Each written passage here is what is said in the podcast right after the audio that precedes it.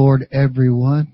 It is so good to be in the house of the Lord again tonight. Amen. I am so thankful again for this glorious and beautiful day that the Lord has given unto us. Amen. His kindness and love and thanksgiving. Praise God. The Bible tells us to make a joyful noise unto the Lord, to come into His presence with singing, to know ye that the Lord He is God. It is He that has made us and not we ourselves, for we are his people and the sheep of his pasture. It tells us to enter in his gates with thanksgiving and into his courts with praise, being thankful unto him and to bless his name, for the Lord is good. His mercy is everlasting and his truth endureth to all generations. And so that's what I want to do today. And I pray that you would join with me tonight. Amen. As we pray and, and seek God's face for directions tonight for the word of God to come forth. Amen. With boldness and understanding, with wisdom and knowledge. Amen. That we will be strengthened in the inner man when we leave this place tonight. Father, we praise you. We give honor and thanksgiving to you Father, once more and again, I have a chance to bend down one more time and to call upon that name that is so much higher than I, Lord God. Thy loving kindness is better than life, and my lips shall praise thee while I live. I look unto you, Father. You are indeed the author and the finisher of my faith. You tell me to cast all my cares upon you because you care it for us, O Lord, and we cast our cares tonight. We're asking you, Father, that you will be with the bereaved tonight, that you would touch and comfort in every place, Lord. I ask that you would be with those that need healing tonight, God, that you would reach down and that you would heal. I pray that you would be with our leaders of our nation tonight. Uh, I pray, Lord God, that you would touch them in every place and lead them in the right directions, oh God. You said that they that rule over men must rule just, must rule in the fear of God. Lord, I pray for our nation and the leaders of our nation, oh God, across this land of the fruited plains that you would touch their hearts and they would realize, God, that there's none greater than you and they serve at your capacity and at your will, oh God. And you can take one down and put another one up, oh God. I pray that you touch them tonight, Lord, that you would minister in every place of their homes, in their lives, oh God. Uh, I pray, Lord God, for our first responders tonight, Lord, that you would continue to touch them, Lord, again this evening, oh Lord. Uh, I pray for our police force. I pray for our medical personnel, our firemen, oh God. I pray that you would touch them tonight, oh God, and strengthen them in every place. Uh, I pray for every saint of God around the globe, Lord, in every country and every nation that is fearful or needing food or hunger and thirst, oh God, that they would open up your hand, oh God, and provide. Your word tells me that you open your hand, we'll feel. If you close it, we die, God. But we look to you. We look to you tonight, oh God, to guide us and to direct us, O oh Lord, in every area, Lord God. I thank you tonight uh, just for another chance, Father, to say thank you. Thank you for the roof over my head. Thank you for the clothes upon my back. Thank you for the food that you provide. Thanks for water to drink, oh God. Thanks for a bed to lay my head on and find rest, oh God. Thank you for my family, my loved ones, our children and grandchildren. Thank you for everything that you do, God, moment by moment and hour by hour, things that are seen and things that are unseen tonight. Uh, I thank you that I can trust you, Lord. I thank you that I have come to know you, Lord. I'm thankful, Lord, that you have made a way where there seems to be no way. And I thank you, Lord God, for every new life that is birthed, oh God, uh, into the land, Lord God. I pray, Lord, that you would continue to guide and direct uh, in these areas, oh Lord Jesus, tonight. Uh, touch those that are with child tonight, Lord. Heal and strengthen in every place, in every way. Be with our military that provides defense for us, oh God. And so do we have a great way of life, Lord. Protect them and their families and their loved ones. Strengthen the ministry tonight, Lord.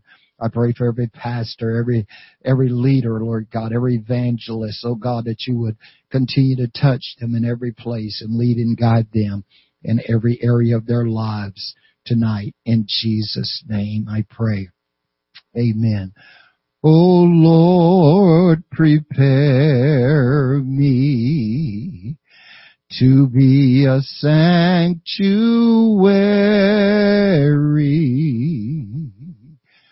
pure and holy, tried and true, and with thanksgiving. I'll be a living sanctuary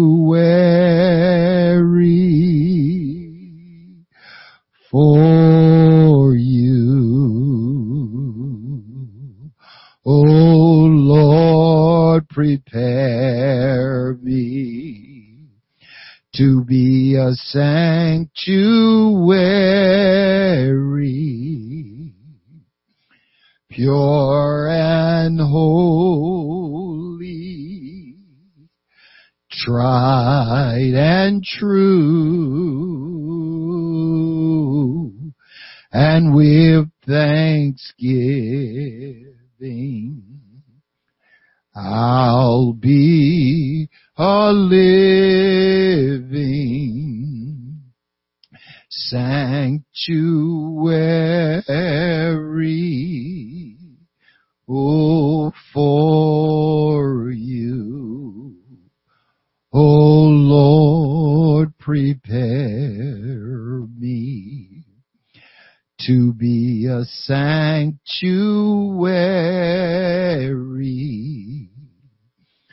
pure and holy, tried and true,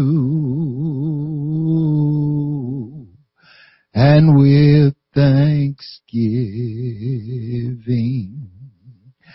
I'll be a living sanctuary for you. Why don't you lift your hands and sing it? Oh Lord, prepare me to be a sanctuary,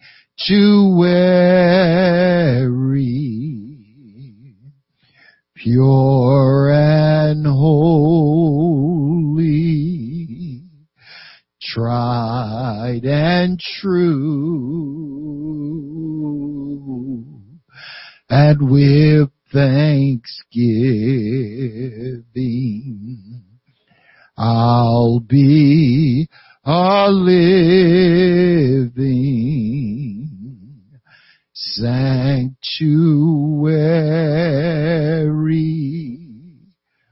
for you.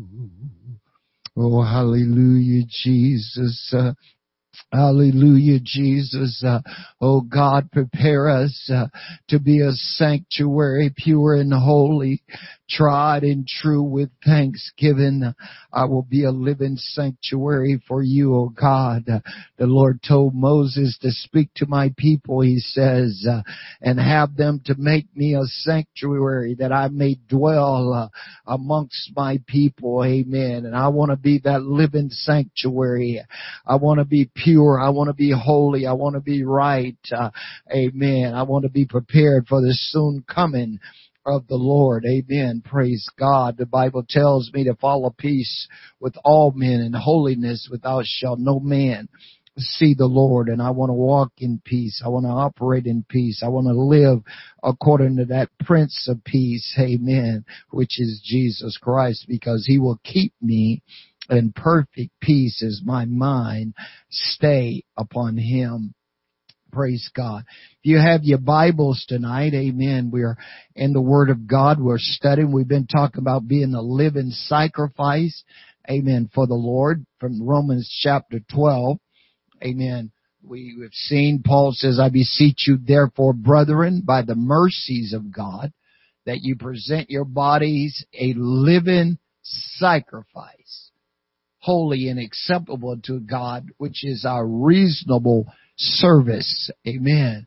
We got to live according to the Word of God. We've got to get ourselves into the process and to be able to study God's Word and to be able to look into the perfect law of liberty, James call it, and continue therein and not being a forgetful hearer of God's word, but we gotta be a doer, he tells us in James chapter 1 verse 22 and 23. We've got to learn how to apply. We've got to study this book. We've got to realize that God has placed precepts upon precepts, line upon line, here a little and there a little, and as Paul says that the, the, the mystery of the Godhead, the, the Bible to some extent is, is a mystery book and you have to search. You've got to look through it. You just can't find one piece and stop and say, I got it. You got to keep searching. You've got to keep looking, you know is, is like putting a puzzle together. You might find one small piece that might connect to another piece, but you've got to keep looking if you're going to complete the complete puzzle. And it's the same way with our lives. If we're going to come into the knowledge and the understanding and the fullness of the assurance of understanding of who God is and what He desires us to become in our lives, we've got to get in this book from Genesis to Revelation. We've got to study because there's, there's things hidden here and there. I always tell people, you know, all the years, 30 something years, I've, I had read the Bible through from cover to cover, you know, and I had, for some reason I had always skipped over that prayer of Jabez, you know, maybe because it was constantly hit in there, but when it says so and so begot so and so and so and so begot so and so, and then all of a sudden it pops up talking about Jabez, and Jabez prayed and asked the Lord to strengthen his stakes and his, his you know, in, in his tent, you know, and and it goes right back again to start talking about you know so so begot so and so and then here comes David Wilkerson along and he writes a book you know the prayer of Jabez and make millions of dollars. You know there there's hidden treasures in here. You know Jesus says that the kingdom of heaven is like a man traveling and he finds a field and there's a treasure in that field and he goes and sell everything he has and he buys that field because the treasure is there.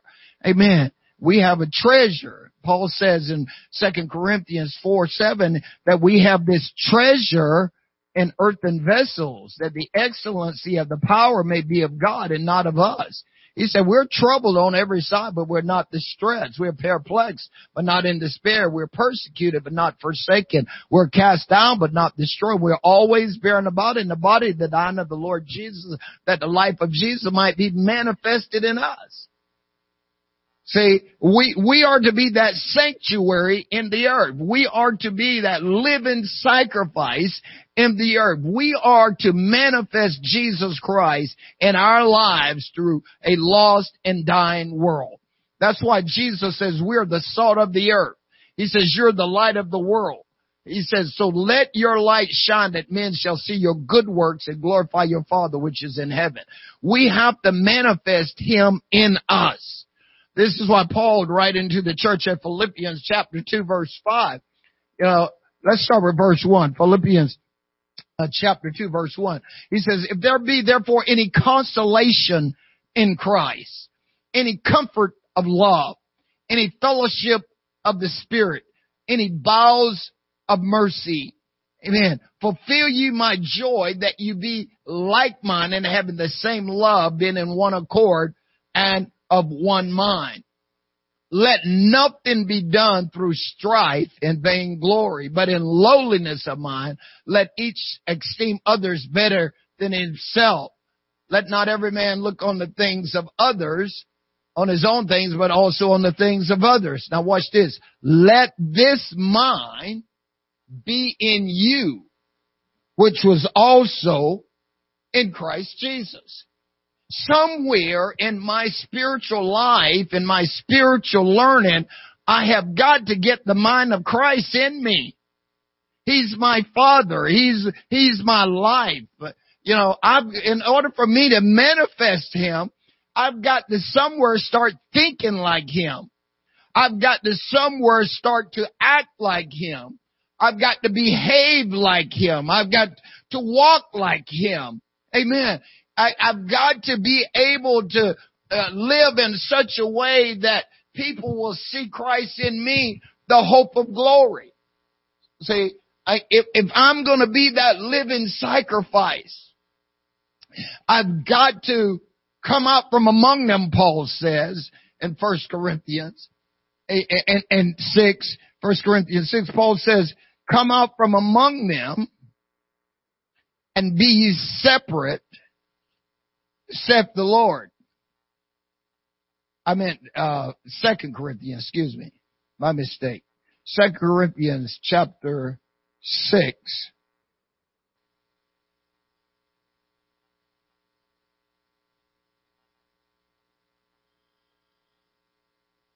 Verse 17, wherefore come out from among them and be ye separate, saith the Lord, and touch not the unclean thing, and I will receive you, and will be a father unto you, and you may shall be my sons and daughters, saith the Lord Almighty. Chapter seven, verse one. Having therefore these promises, dearly beloved, let us cleanse ourselves from all filthiness of the flesh and the spirit, and perfect holiness and the fear of God. See, we have to be set apart. We've got to get to perfection. Now last week we was talking about mortifying the body. Amen. We was talking about mortifying to bring it under subjection. Paul writing to the church at Colossus in the third chapter, chapter 5 through verse 10, he says, mortify therefore the members which are upon the earth, fornication, uncleanliness, and ordered affection, even concupiscence and covetousness, which is idolatry, for which things sakes the wrath of God come on the children of disobedience, and the which you also walked sometime when you lived in them. But now, notice, but now you also put off all these anger, wrath, malice, blasphemy, fifty communication out of your mouth Lie not one to another. See that you have put off the old man with his deeds and have put on the new man, which is renewed in the knowledge after him that created him. In other words, the new man is created after Jesus Christ. And that's the one we have put on and that's the one that should be seen in us. Notice what Paul says to the church now in Galatians chapter 3 verse 26 through 29. He says, for as many of you which has been baptized in the Christ, you're all the children of God by Jesus Christ, okay? Now, verse 27, for as many of you have been baptized in Christ, you have put on Christ. There is neither Jew nor Greek. There is neither bond nor free. There is neither male nor female, for you're all one in Christ. And if you be Christ's, then are you Abraham's seed and your heirs according to the promise. So when we are baptized in Jesus' name, we're putting on Jesus.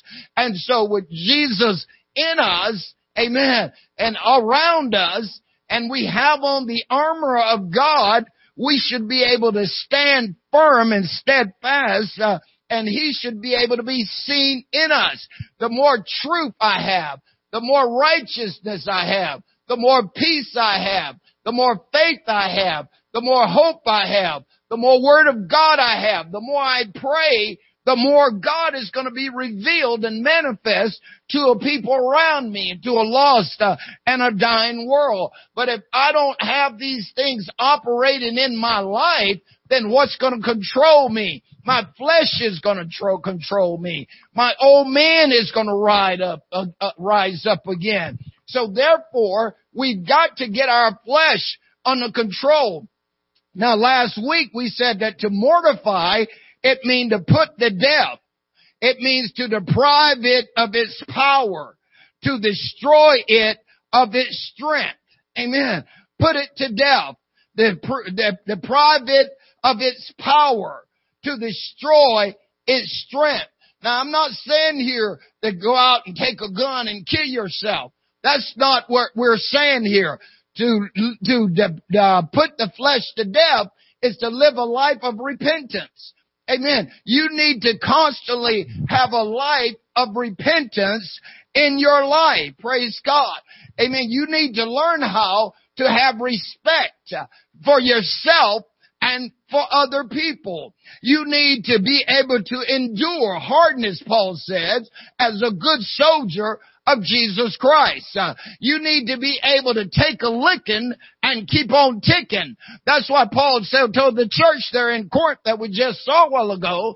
He says, you've got something in you. You've got a treasure in you to help you endure and to fight off and to ward off all the things that the enemy keeps bringing against you. You've got to learn how to put up with some stuff. You've got to learn how to endure some things in your life. Amen. So that you do not give in to your flesh uh, and you want to respond according to your flesh. Uh, you want to have endurance uh, as a good soldier of Jesus Christ. So, so notice what Paul said. He said, we're troubled on every side, but we're not distressed. He says we are perplexed, but we're not in despair. We are persecuted, but we're not forsaken. We are cast down, but we're not destroyed. We are always bearing about in this body the dying of the Lord Jesus Christ. The gospel has got to be manifested in our lives.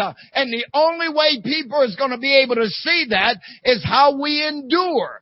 Can we keep going when we're hit hard? Uh, can I get back up? Uh, when people say things that I don't like, can I still endure? Can I keep going? Can I keep moving? If not, my repentance uh, may not be in place. Uh, you see, repentance is have purity in heart and mind. You've got to have a pure heart. You've got to have a pure mind if you're going to live a life of sacrifice for God. You've got to have this flesh under control. You've got to be able to edify yourself first and foremost. Uh, you've got to be able to build up yourself, Jude said, on your most holy faith, praying in the Holy Ghost, keeping yourself in the love of God. You have to learn how to edify yourself. And not only that, edify others. Uh, you've got to have a life of nobility in your life. Amen. You've got to have good, strong morals operating constantly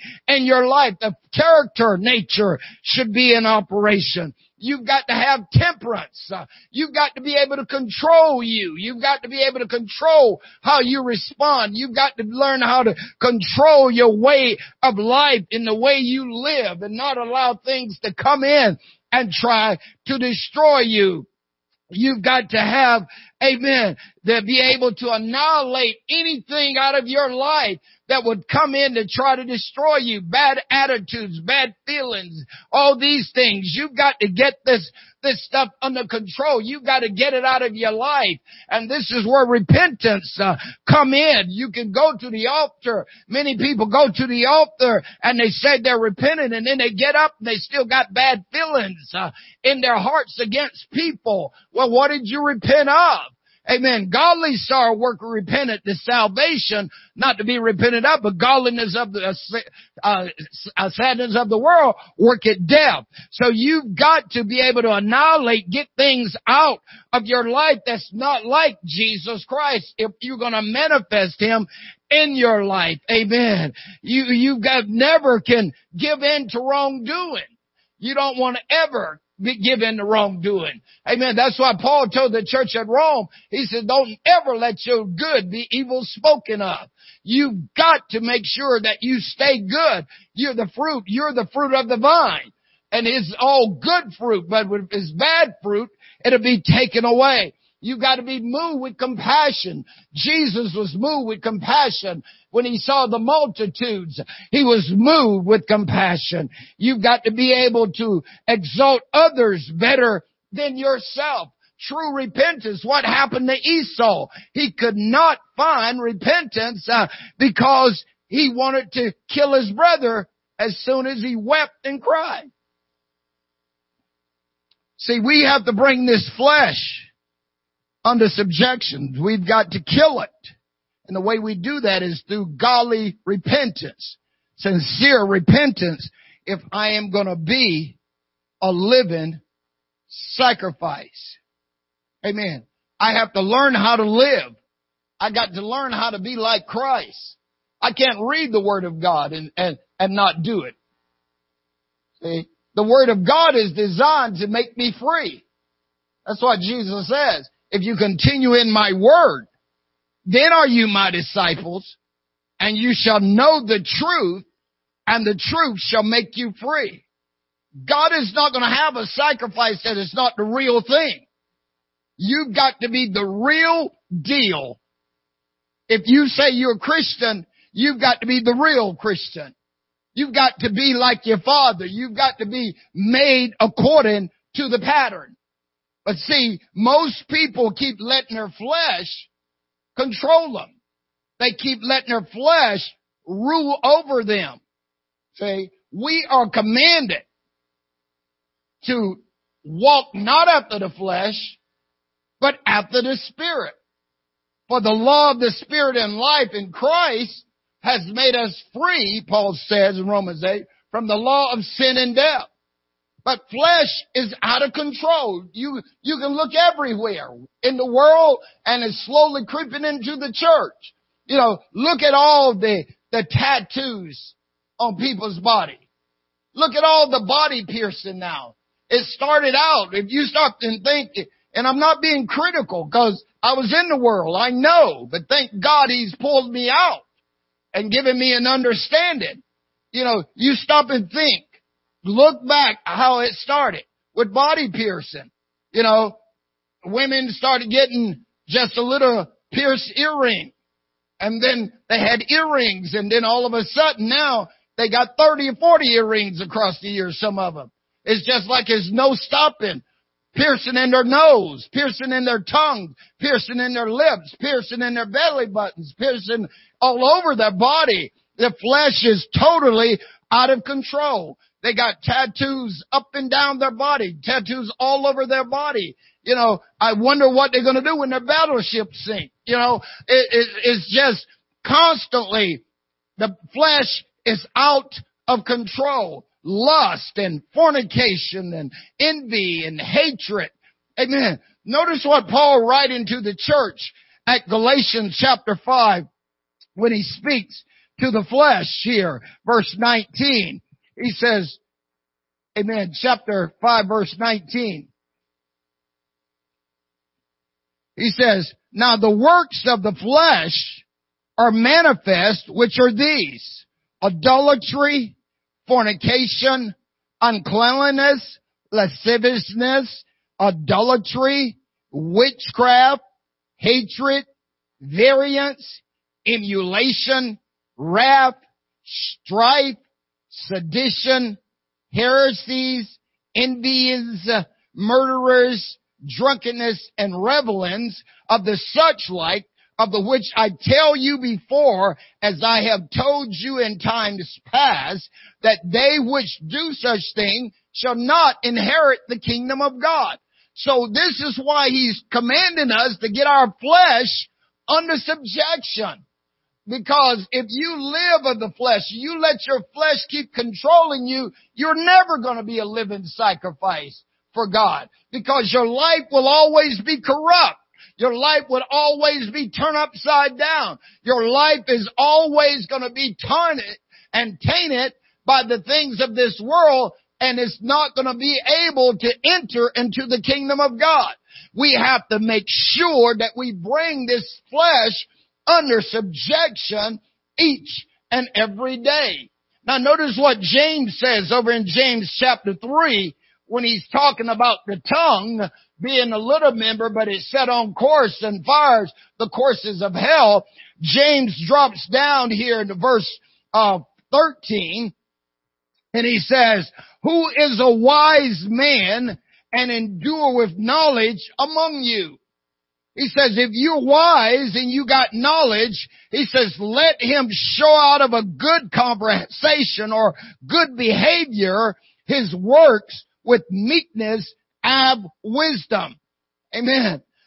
But if you have bitter envy and strife in your hearts, glory not and lie not against the truth.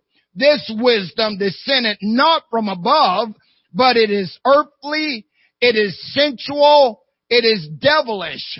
For where envying and strife is, there is confusion and every evil work. But the wisdom that is from above is first pure, then peaceable, is gentle, and easy to be entreated, full of mercy and good fruits, without partiality, without hypocrisy, and the fruit of righteousness is sown in peace of them that make peace. See, so he says if you've got bitter and envy in your heart, he said that don't come from God. You've got to get your mind stayed upon Christ. You've got to get your flesh under control. Amen. You've got to deny your flesh the things that keeps it going. You want to help destroy it by feeding your body in this natural life the Word of God. The more of the Word of God you study, the more of the Word of God you hide, the more of the Word of God you memorize into your system, the stronger your spiritual man is going to be and the weaker your flesh man is going to be. The Spirit will begin to lead you and guide you. See, you're trying to be this living sacrifice. See, because a living sacrifice is being able to give, you give yourself to God to, to be used. But He's not going to use you if you're not a living sacrifice. Man can use you, but is God going to use you to get you to where He wants you to be? Amen. In your walk with Him. That's why John tells us in First John chapter 2, 15 and 16. John says, love not the world, neither the things that are in the world. For if the man love the world, the love of God is not in him. All that is in the world, the lust of the flesh, the lust of the eye, and the pride of life is not of the Father, it is of the world. See? And the world is going to pass away.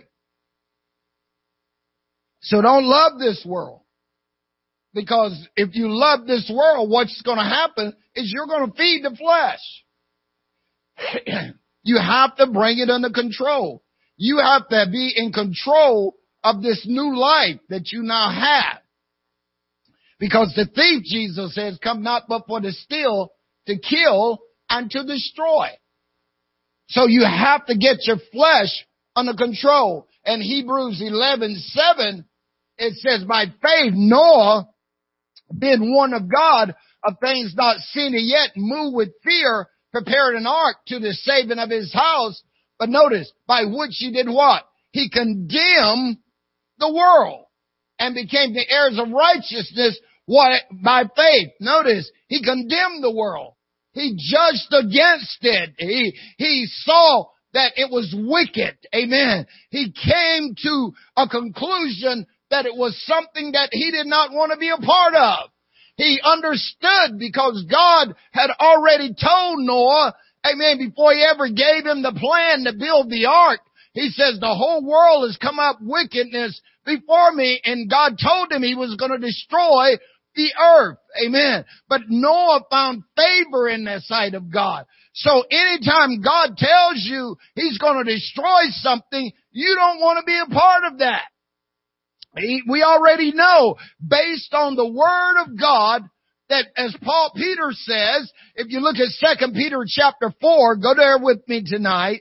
Amen. I mean three, excuse me, second Peter chapter three. Second Peter chapter three. Starting with verse three. Knowing this first, that there should come in the last days scoffers walking after their own lust and said, where is the promise of his coming? For since the fathers fell asleep, all things continue as they were from the beginning of the creation. For this, Peter says, they are willingly ignorant of that by the word of God the heavens were of old and the earth standing out of the waters uh, and in the waters, whereby the world that then was being overflowed with water perished. Amen. everyone after Noah built that ark and got inside of it perished, Peter said. Amen. But the heavens and the earth, which are now by the same word of God, are kept in store, reserved unto fire against the day of judgment uh, and prediction of ungodly men. The first heaven and the first earth, Peter says, they were destroyed by water. The one that you and I are living on right now is going to be destroyed by fire. Amen. So why would I want to be a part of something that is going to be burned up? Amen. I'm not, I don't want to be it. He goes on here. He says, but beloved, be not ignorant of this one thing, that one day with the Lord is as a thousand years and a thousand years as one day. The Lord is not slack concerning his promise as some men count slackness, uh, but he's long suffering towards us, not willing that any should perish, but that all should come to repentance. You see, so Peter said, look, you know you got a promise already that God is going to destroy it by fire just because it haven't happened yet. He says, don't you think God ain't forgot what he said he's going to do. Amen. He's long suffering towards us. He's not willing that any should perish, but that everyone would come to repentance, would change their lives. Amen. He says, but the day of the Lord will come as a thief in the night, and the which the heavens shall pass away with a great noise, and the elements shall melt with fervent heat. The earth also and the works that are therein shall be burned up. Seeing then that all these things should be dissolved, what manner of person ought you to be in all holy behavior and godliness, looking for and hasten unto the coming of the day of God, wherein the heavens being on fire shall be dissolved and the elements shall melt with fervent heat. Nevertheless, we, according to his promise, we look for a new heaven and a new earth wherein dwelleth righteousness. Wherefore, beloved, seeing that you're looking for such thing, be diligent that you may be found of him in peace without spot and without blemish. In other words, you be a living sacrifice. You've got to be steadfast, unmovable. You've got to have your life ready for the coming of the Lord because you don't know when He's coming. I don't know when He's coming. So He says, as a thief cometh in the night. Jesus says if the good man of the house would have knew in what hour the thief would have come, he'd have watched. Amen. But you don't know when Jesus is coming. So therefore you need to be ready for in such an hour as you think not, the son of man shall come. Solomon writing in the book of Ecclesiastes. Amen. Let me get there real quick.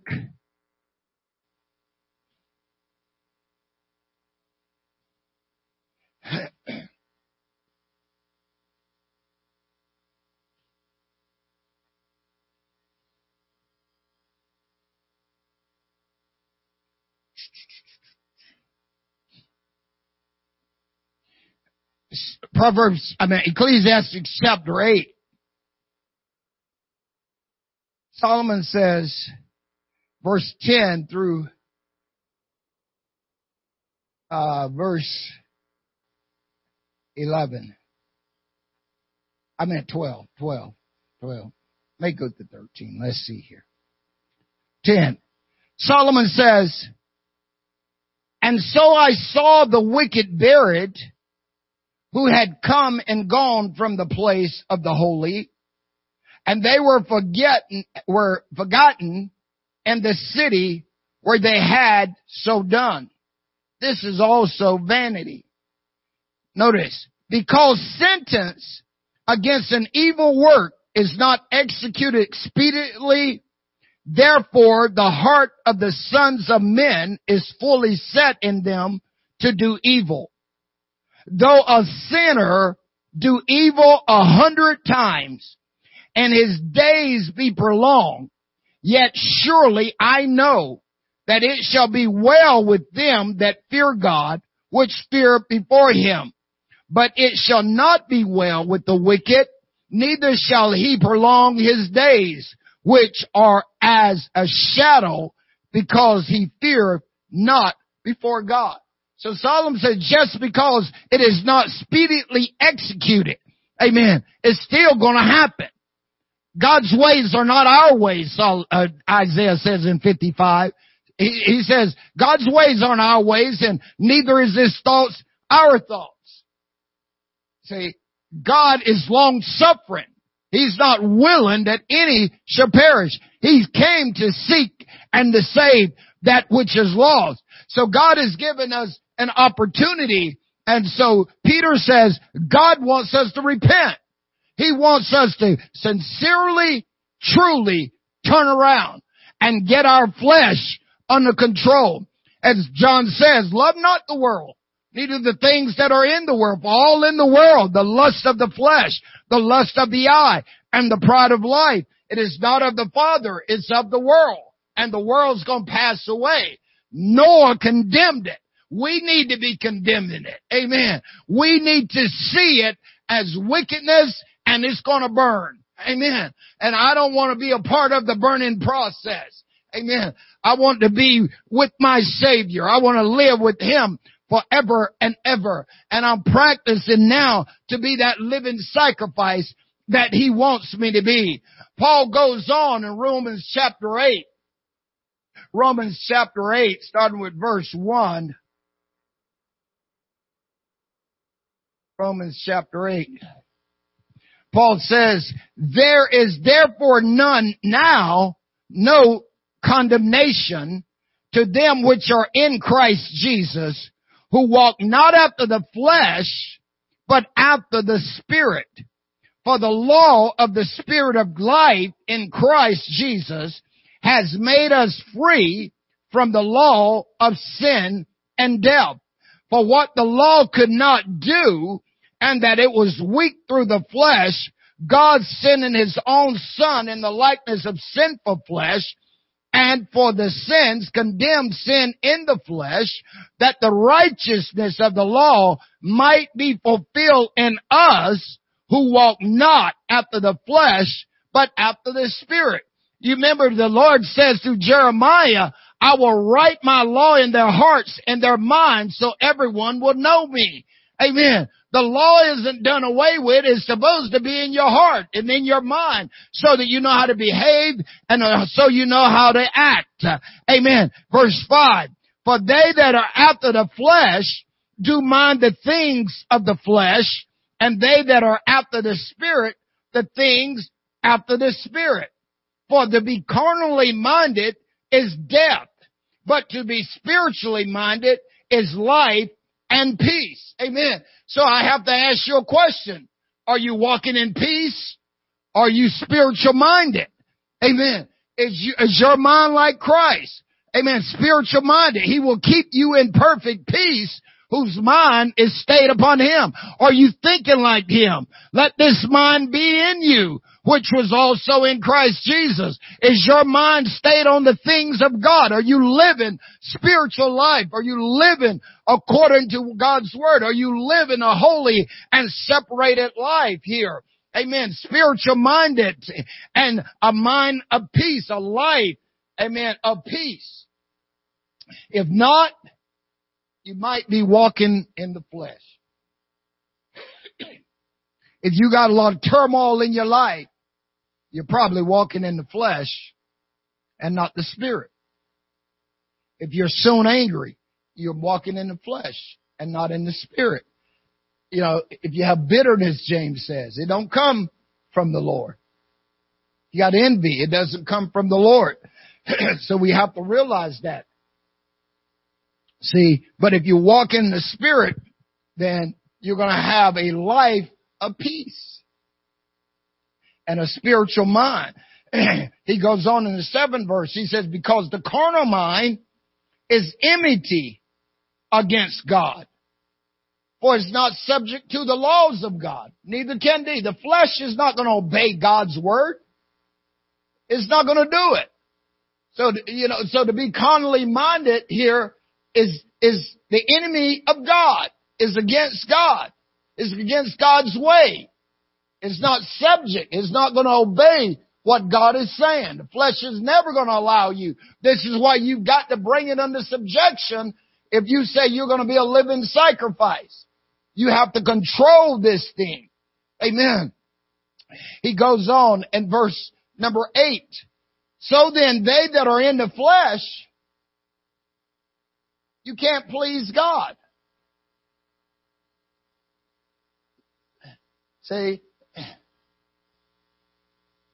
And what is our goal? We want to be pleasing to God. Notice what Paul says, that you be a living sacrifice, holy and acceptable unto God, which is a reasonable service. You, you want God to accept you. You want to hear eh, eh, at the end what Jesus say, well done, that good and faithful servant. See, but if I'm not pleasing to God, man, that, that's, that's bad for me. See, I want to be well pleasing to God. See, that's why Hebrews 11:6 says, you know, that without faith it's impossible to what? Please God. See?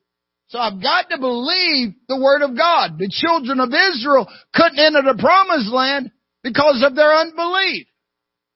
See, I've got to, I want to please God by my actions. I want to be that living sacrifice. I want to be well pleasing to Him. I want to commit my life to Him. I want to dedicate to me, Him. You, you see, that's why when you look at Samuel's life, what does Hannah, Hannah do? Amen. She gave him. When you give a, become a living sacrifice, you're saying, God, here am I. Use me any way you want to use me. I'm no longer mine. This is not my life. This is your life. You do with it whatever you desire to do with it. I give myself away, the song says, so I can use you. It's amazing the number of people sing that song, you know, and, and they don't believe it. They don't give themselves away. Hannah, he, she made God a promise when, before she was ever pregnant. She says, God, if you give me a son, I will give him back to you all the days of his life. And after she weaned him, what happened? She brought him back and she gave Samuel, amen, to God. And he spent the rest of his life in that sanctuary serving as the prophet of God because she gave him back. She had no holds on him after that. When we come to the altar and we repent of our sins, what am I saying? God, I'm yours. You can do with me as you desire. I want to be a living sacrifice to be used by you. If you tell me to go to Timbuktu, I'll go to 10 buck 2. If you tell me to go over yonder, I'll go over yonder. You go over the seas or whatever you want me to do, I'm yours. You send me wherever you want me to go because I'm going to be a living sacrifice for you. That's why we're, we're, we're told, Peter, uh, tell us that we should not live the rest of our lives and then to ourselves. Let me find the scripture here. Uh, First Peter 4, 2. Amen. First Peter 4, uh, 2. Go there real quick. First Peter we're almost to the back of the book back there.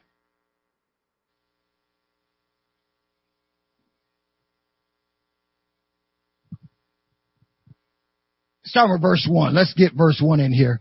Peter says, For as much then as Christ hath suffered for us in the flesh, now watch this, he says, arm yourselves likewise with the same mind.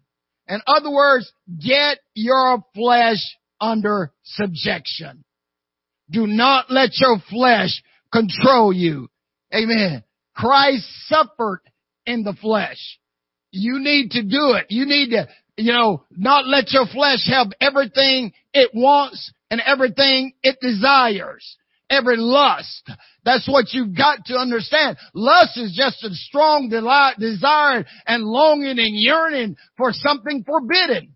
Amen. And so as a result of this, we need to get it under control and not let it have everything it wants that is forbidden according to the Word of God. We have to study the Word of God and God's Word will tell us things that keep away from our lives. That's why Peter says, fornication, adultery, and witchcraft, and evil, and all these things, the works of the flesh. He says you stay away from it. Don't lust after it.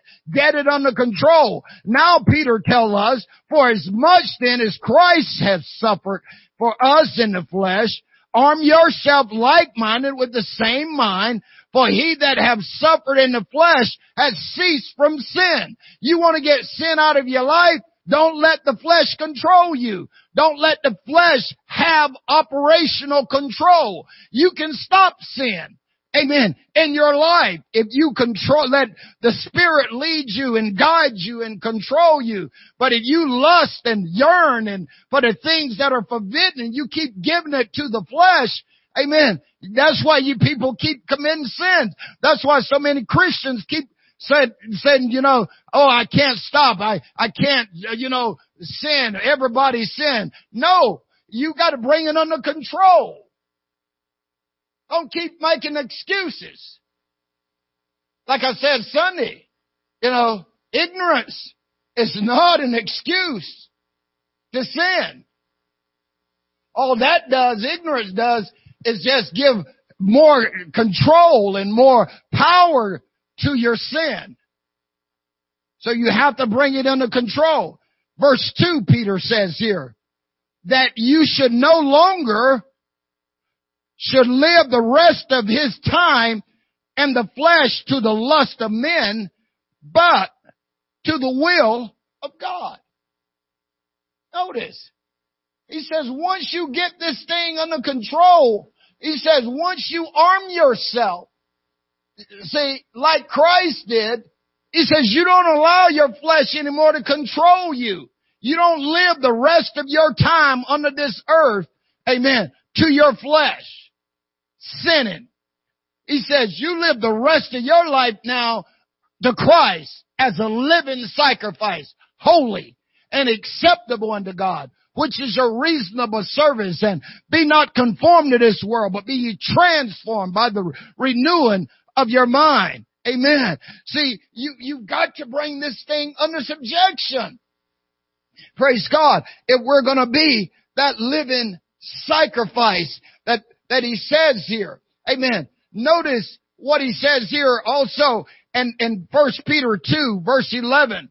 Drop back over a couple of pages. Now notice in, in, in chapter 2 here in 1 Peter, Peter tells you, you know, he, he tells you that you, as you read down through this, he tells you that you are to be a what? A living stone. He says you're to be a living stone. Amen. So that here that you are built up to become a spiritual house unto the Lord. He goes on and says, but you, verse nine, you are chosen generation. You are a royal priesthood. You are a holy nation that you should show forth the praises of him which has called you out of darkness to his marvelous light. Again, we go back to the onset of this study tonight. To manifest God. That's why you've been chosen out of the world. You was not chosen by God to represent and reflect the world. You was chosen by God to represent and reflect Him in the lost and dying world in the earth. See, that's why you're chosen. Your life is to be a manifestation.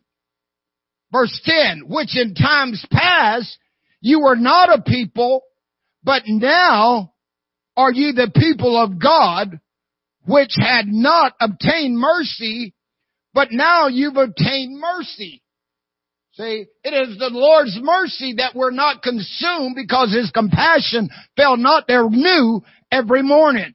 Verse 11, Peter says, Dearly beloved, I beseech you as strangers and pilgrims abstain from fleshly lusts which war against your soul. Have your behavior or conversation honest among the Gentiles that whereas they speak against you as evildoers, they may by your good works which they shall behold glorify God in the day of visitation. See, so he says, you let having your conversation or your behavior honest among the Gentiles, the people around us. Don't let your good be evil spoken of. You are to reflect Christ in this earth. Amen. Paul goes on in Romans chapter 6, verse 6.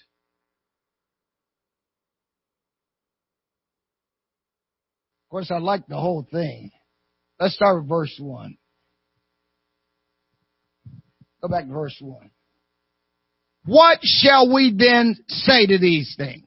Shall we continue in sin that grace may abound?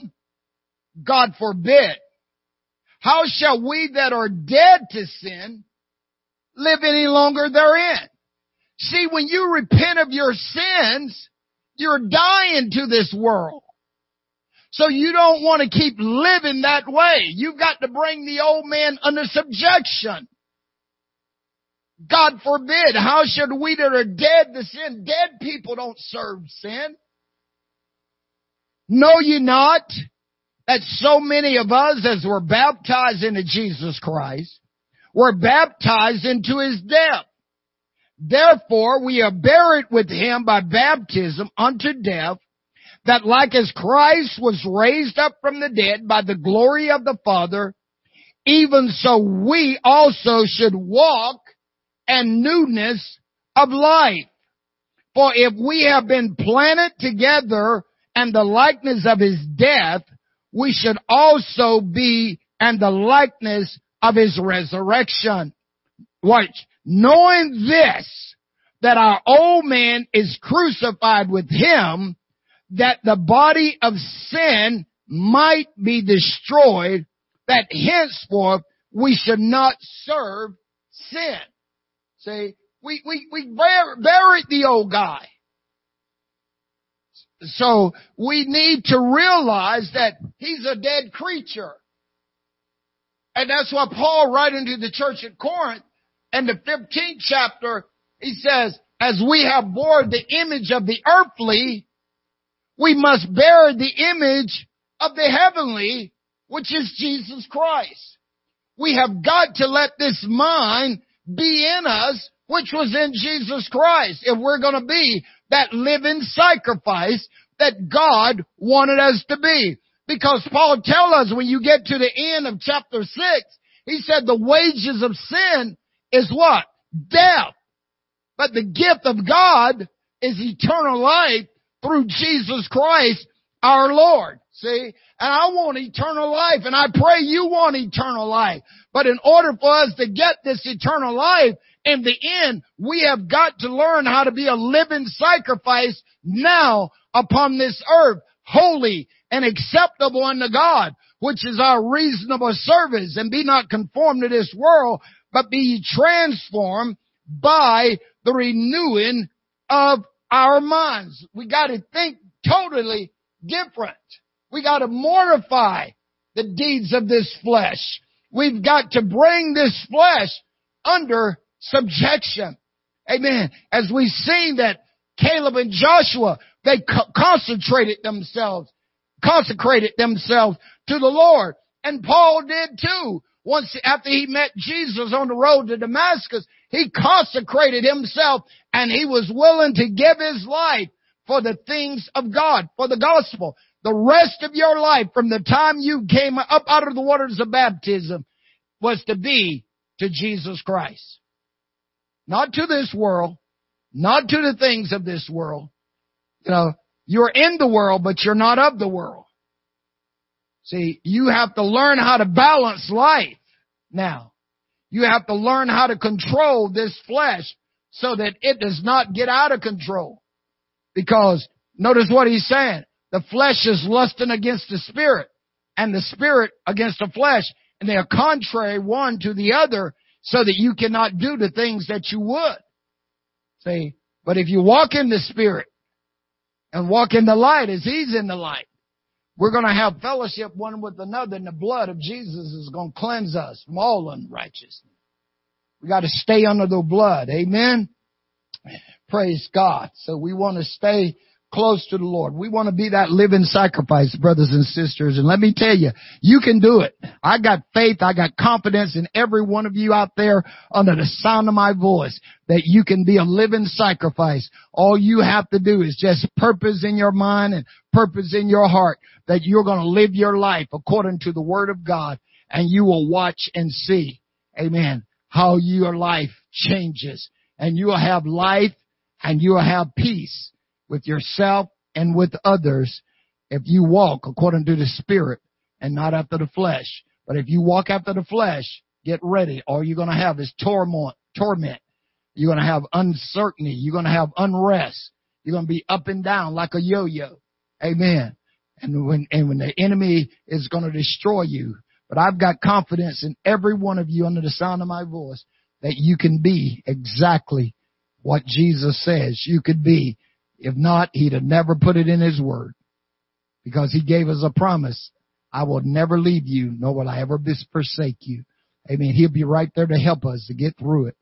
Amen. Praise God. Amen. Thank you, Jesus. Father, I praise you.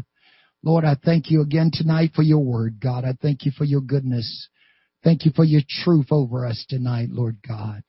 Lord, prepare us to be that sanctuary O Lord, prepare me to be a sanctuary, pure and holy, tried and true, and with thanksgiving I'll be a living sanctuary for you. God, I thank you, Lord Jesus, that I can be a sanctuary for you, Father. Oh God, I give myself away so you can use me. Thank you, Jesus, for your kindness and thank you for your love tonight. Thank you for your blessing. Let your blood and wholeness flow to your people, God, in every place of their lives. Give them encouragement and strength and knowledge of your word, Lord, that they may grow thereby. We truly appreciate you. In Jesus' name. Don't forget this Sunday we will still be uh, live streaming our service. Amen. And then after that we will probably make some adjustments and I'll let you know as soon as we do that. Amen. So God bless you. Hopefully see everybody online with us Sunday morning. Amen. God bless you. Have a wonderful night.